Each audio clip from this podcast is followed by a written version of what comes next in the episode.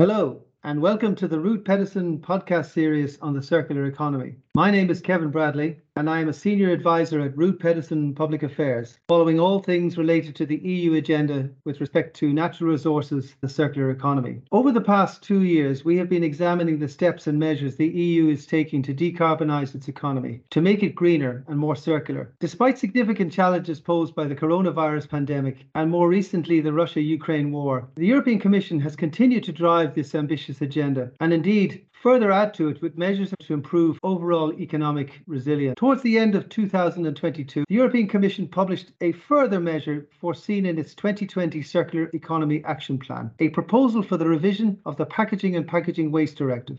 In it, the Commission is seeking to address what it calls perceived weaknesses in the current approach to packaging waste at EU level. For instance, including greater efforts to encourage reusable packaging or reuse systems, re recycled content for plastics used in packaging, and greater efforts to prevent packaging or packaging waste in the first place. Now, packaging is something that evokes many kinds of emotions and responses from people. Yet, without it, it would be extremely difficult, if not impossible, to sustain global food and good supply as well as value chains. Packaging is what gets a product to the consumer intact and safe. Joining me today to unwrap some of the issues and challenges around the packaging packaging waste regulation is Adeline Farrelly, Secretary General of the European Glass Packaging Sector Association FEVE.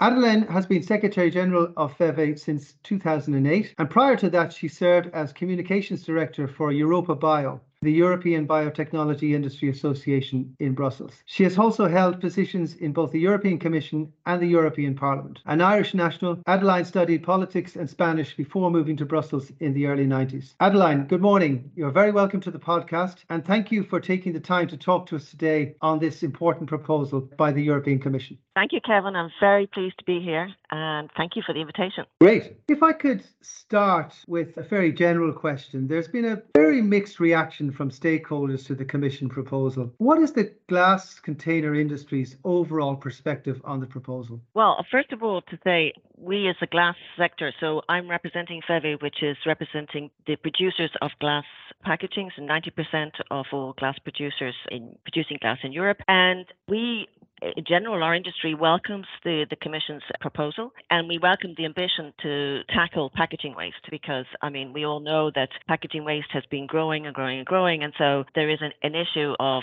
how do we actually reduce this waste and littering of packaging that's been built up. So the ambition is laudable. But of course, as you said, with, with all proposals, I mean, some things are very, very good, but there's other measures that are proposed that we are very, very concerned about. So we welcome, first of all, that the proposal sets out to make sure that packaging, all packaging, will be recyclable and reusable by 2030. But there are maybe there's a number of measures, and hopefully we can go into them. But I want to just pick two areas where we think we're very concerned about, and not a lot of people are talking about these two things. So I'd like to kind of start with them. The first is the proposal proposes to put a cap on packaging production in Europe. So they want to have reduction targets of 5% from a 2018 baseline of packaging put in the market by 2030, 10% by 2035, and 15% by 2040. And they are crafted as packaging waste reduction targets. And I think everybody can agree that's a laudable aim. But what it really means, packaging waste reduction targets is a proxy for the amount of packaging put in the market. And it would mean that, for example, by 2030, you would with the business as usual scenario, it really means 5% reduction really means actually in real terms a 20% reduction of packaging put in the market. So you know, this is very problematic because if you have companies looking for primary packaging, such as the case for the customers we're servicing, so the wine, spirits, beer, food sector, if you need to package liquids in a primary packaging, you know, if you limit the amount of packaging you can put on the market, you're also limiting the customers' access to packaging for their products. And so you're limiting growth actually in the customer, in our customer sectors. And so this is something that is not address at all, actually, for the moment, in any of the discussions that we were having in Brussels or, or, in the capitals. And we'd like to try to draw people's attention to how will this cap on production essentially affect all the sectors, and the food and agricultural sectors, the perfumery, the pharma sectors that are needing packaging to pack their products. So that's the first thing. But even if you even if you accept that there has to be some reduction targets, the Commission proposal are basically placing those targets as an overall target. And so for glass in particular, we're very concerned because we know from the Commission's impact assessment that applying an overall target means that you can meet the targets, a customer can meet the targets by simply shifting from heavier but fully circular bills like glass to lighter and more difficult to recycle materials like plastic. And that is exactly what the impact assessment of the Commission is showing is that in applying these reduction targets, the only material sector that will grow by 2030 is the plastic sector. Every other sector, wood, glass, paper, metals, will all see a reduction in the amount of production that they can have.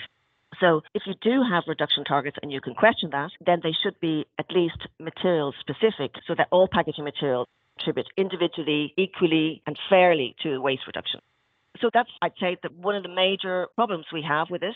The second issue is the whole area of packaging minimization.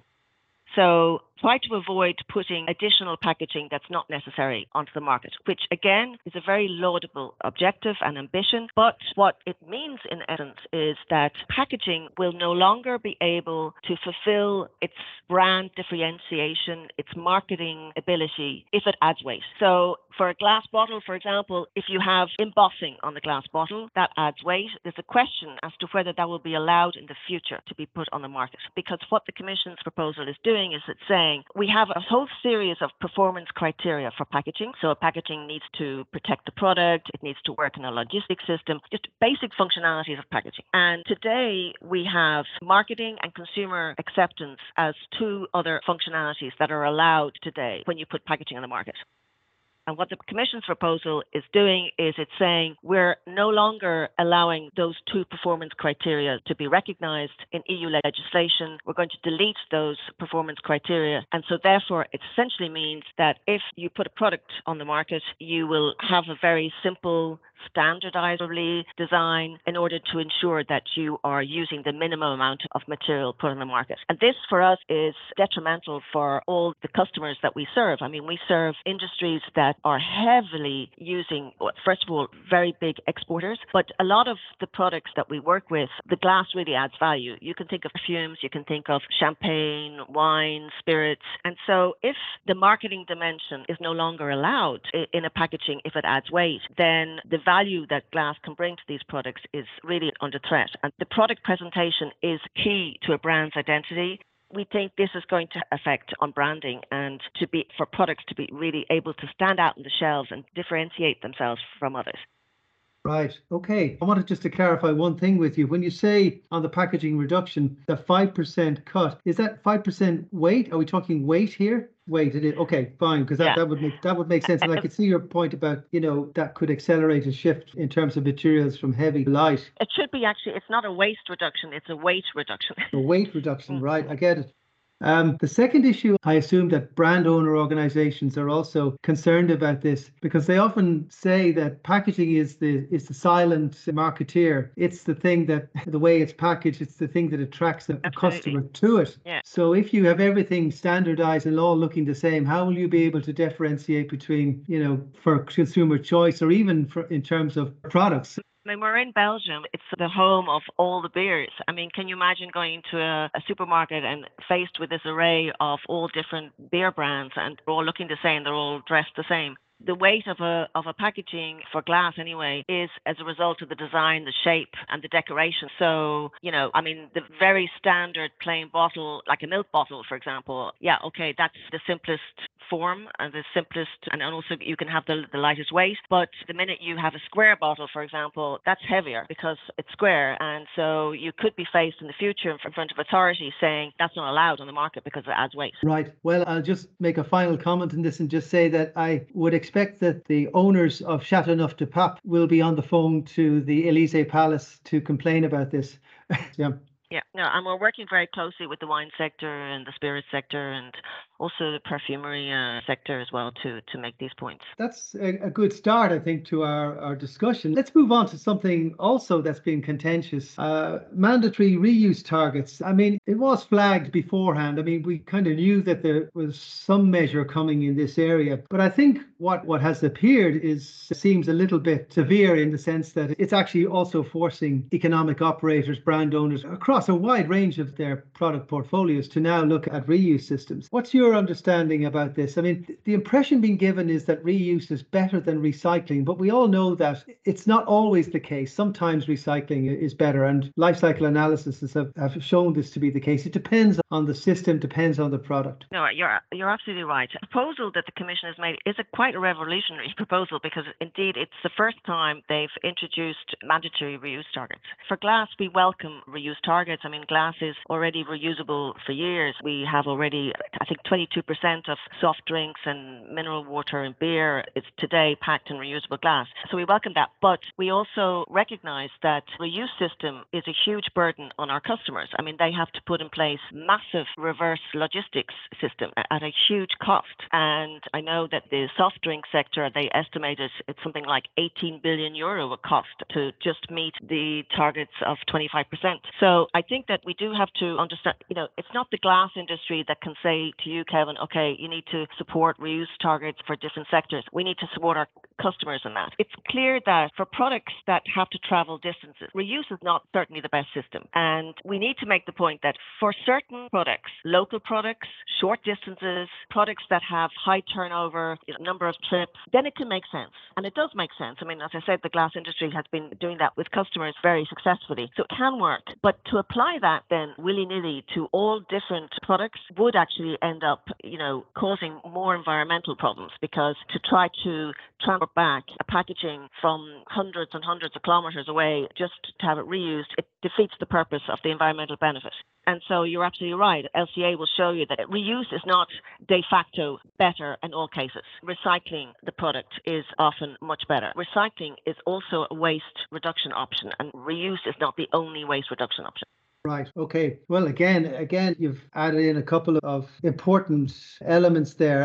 I'm taking two words here. I think flexibility is what would, probably need, and also perhaps some criteria. You, you've touched on recycling. Started with looking at the Eurostat figures for packaging waste, uh, that latest report from them showed that the recycling rate for packaging waste had reached 64.4%, and the overall recovery rate, because we have a recovery target as well within the packaging existing packaging packaging waste directive, had reached 80%. All member states, bar a few, were meeting the 55% overall 2018 recycling target. Glass, your own material, reached 76%, I think the highest. So you know, you're looking at these facts, and then you're thinking, okay, this is a very ambitious proposal. So what what's been going wrong? Why isn't recycling being sort of acknowledged as being as having performed well? And if there are problems with recycling, which the Commission alleges there are, why aren't they being addressed? Thank you, by the way, Kevin, for pointing out that glass is the best performer. So I didn't have to do that myself glass is for many many years we've been recycling glass and in fact you know re- using recycled glass in our production has a huge benefit not only for the environment but also it lowers considerably our co2 emissions and we've been working actually with all our partners from the value chain, so the municipalities, cities, but also brand owners, producers, to basically, we have a voluntary objective to get 90% of all glass put on the market to be collected by 2030. And so that we have even greater levels of recycling in the, in the future. Because glass is what we call a permanent material, and we share that quality with metals as well, where you can infinitely recycle glass over and over again without it ever losing its characteristics. So it really lends itself to being used in a, in a packaging packaging context because those materials can can continually go back into a closed loop proposal is very interesting in terms of the recyclability performance grades because not all recycling is the same. I mean, if you're using a permanent material that is able to be recycled over and over again, that's a different situation than if you're using a material that is, has difficulty to be recycled back into food grade packaging and maybe has to go into another application. So the proposal introduces these recyclability performance grades, and so that is a very, very welcome development. And also this idea of design for recycling guidelines for each material. So we really welcome those two two elements. But one of the things that we think should be given more importance is that at the top grade, so the A grade, we're kind of disappointed that it didn't recognize closed loop recycling because obviously a closed loop is really the way to deliver on a circular packaging. And in the leaked draft, by the way, it did actually refer to closed loop recycling as, as the top grade. So if your packaging can achieve that, then you get the top grade, and by definition, then you would get lower EPR fees. So we're disappointed in that, and we're actually trying to make the point that we would like to see, you know, quality sort of performance being added to the top grade of 95% recycling grade A. Right, right. I get you. Yes, I had seen the grading system and I thought that was interesting that they were sort of thinking like that.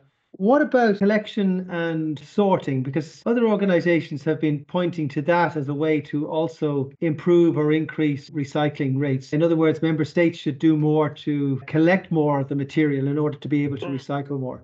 Yeah, there is probably uh, a bit more to be done in the proposal to for more separate collection because obviously the better collection systems, the more quality collection systems, the better the material you get from those systems, and then the more of that material that you can actually recycle back into into other packaging. So it's a key component, and it's not probably addressed enough. It's the Waste Framework Directive that is deciding or, or at least setting the rules for separate collection. So we do want to basically get the regulation to emphasize emphasize a bit more the importance of separate collection as a, the prerequisite actually to, to guaranteeing very high quality recycling processes. And that's not exactly the case today.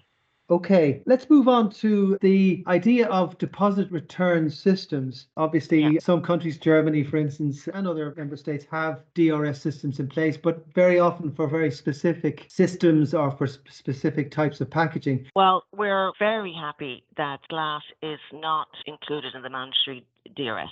So that's one of one of the uh, elements of the proposal that we that we like. Maybe just to say, Kevin, because when people talk about DRS, very often they're thinking of deposit return systems for reuse systems. They're thinking you know, deposit is basically linked to reusable packaging. Here, the DRS is not about reusable packaging. It's about single-use packaging. And so it's basically another collection system for recycling. So today, you know, for glass, I mean, bottle banks and curbside is the collection system that we are using, our consumers are using, and that is run by the extended producer responsibility schemes as part of the waste waste management, waste collection systems run by cities and municipalities across Europe. And that works very, very well for glass. I mean, you can put perfume in glass bottles, you put cosmetics, you can put detergent if you want, or wine, uh, and you can collect all together and recycle it, and it'll always be food grade quality when it comes out of that recycling system.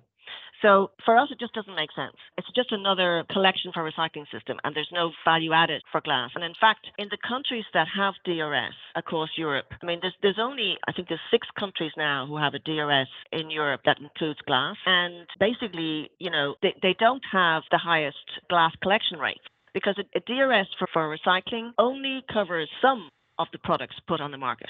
So in the case of glass, it would only cover maybe water or beer or soft drinks and leave out all the jams and the sauces and the cosmetics and everything else. And so that glass has to be collected anyway. And you're just basically creating two parallel systems to do the same thing. So for glass, that, that's why, and we've made that point to the Commission, and that's why we welcome the fact that they have taken that into consideration. But for plastic, it can make sense. Right. Okay, I get you. Uh, in fact, it'll be interesting to see how, if it materializes and the member states take it up, how they, the member states that do take it up, whether those that with very well established and good household collection, etc., how that might could potentially interfere with that. Let's turn to this idea of labeling of packaging to make it easier for consumers to recycle packaging. They're proposing some idea of harmonized labeling requirements, the idea being to give consumers a clear indication of how and where the package can be recycled. What's your perspective on the value added of labeling? Well, I think for glass, most consumers know that, you know, where to put the glass or what to do with the glass. I mean, we did a survey recently which asked several, several questions to consumers and said 82% of consumers say that they have a good understanding on what and how to recycle and trust that glass is effectively recycled. So I think that it's not going to make a huge difference to glass. We, I mean, having a label on your packaging and the same label on the container that you need to put that packaging in, you know, maybe it is required for other materials. And even for glass, it might be helpful for us too because, say, ceramics ceramics is a contaminant in the glass recycling. So, I mean, if consumers can say, okay, the ceramics that doesn't have a glass recycling label, so it can't go into the glass bin, And what we need to avoid for the packaging sector and for our customers is having that fragmentation. So you can imagine if you have 27 countries saying, I want this label and I want you to put it into this color bin, and you know, it's all different systems. And this, by the way, this is another revolution about this proposal from the Commission. It's a regulation and not a directive. So it will be directly applicable in all countries across Europe. So maybe it's maybe welcome to try to harmonise that system so that you know no matter where you are, whether you're in Estonia, whether you're in Ireland, whether you're in Germany, whether you're in Spain, we all speak the same language.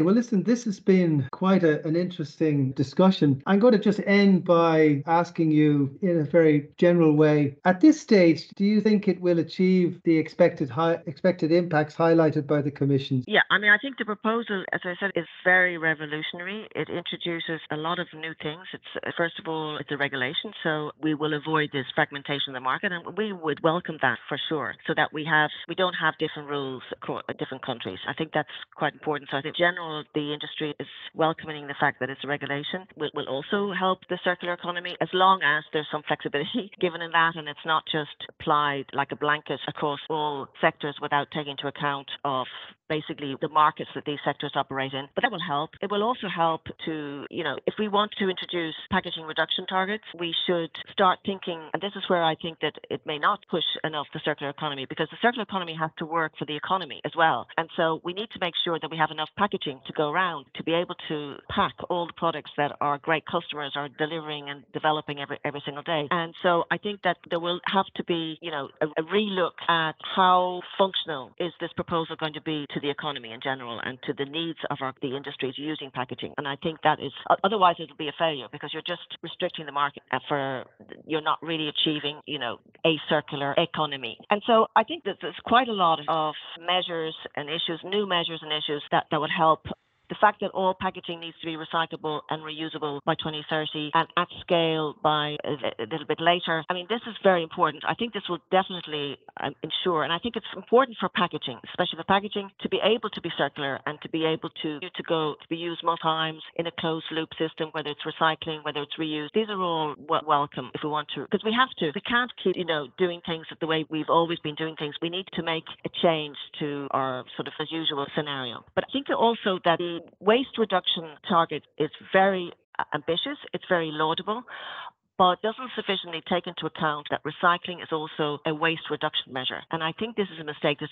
huge investments made by all, I mean, not just the glass industry, but all companies to try to make sure that they're not just putting their packaging waste into landfill or into incineration. They are making huge efforts to try to bring those products, keep those products alive in our economy, productive in our economy. And so the proposal should not dismiss, as much as it is doing today, this recycling solution. So in general, I think needs to have some modifications, but I think it will deliver a circular economy for packaging. And I think by 2030, we should have our packaging will achieve the goal of being either reusable or recyclable.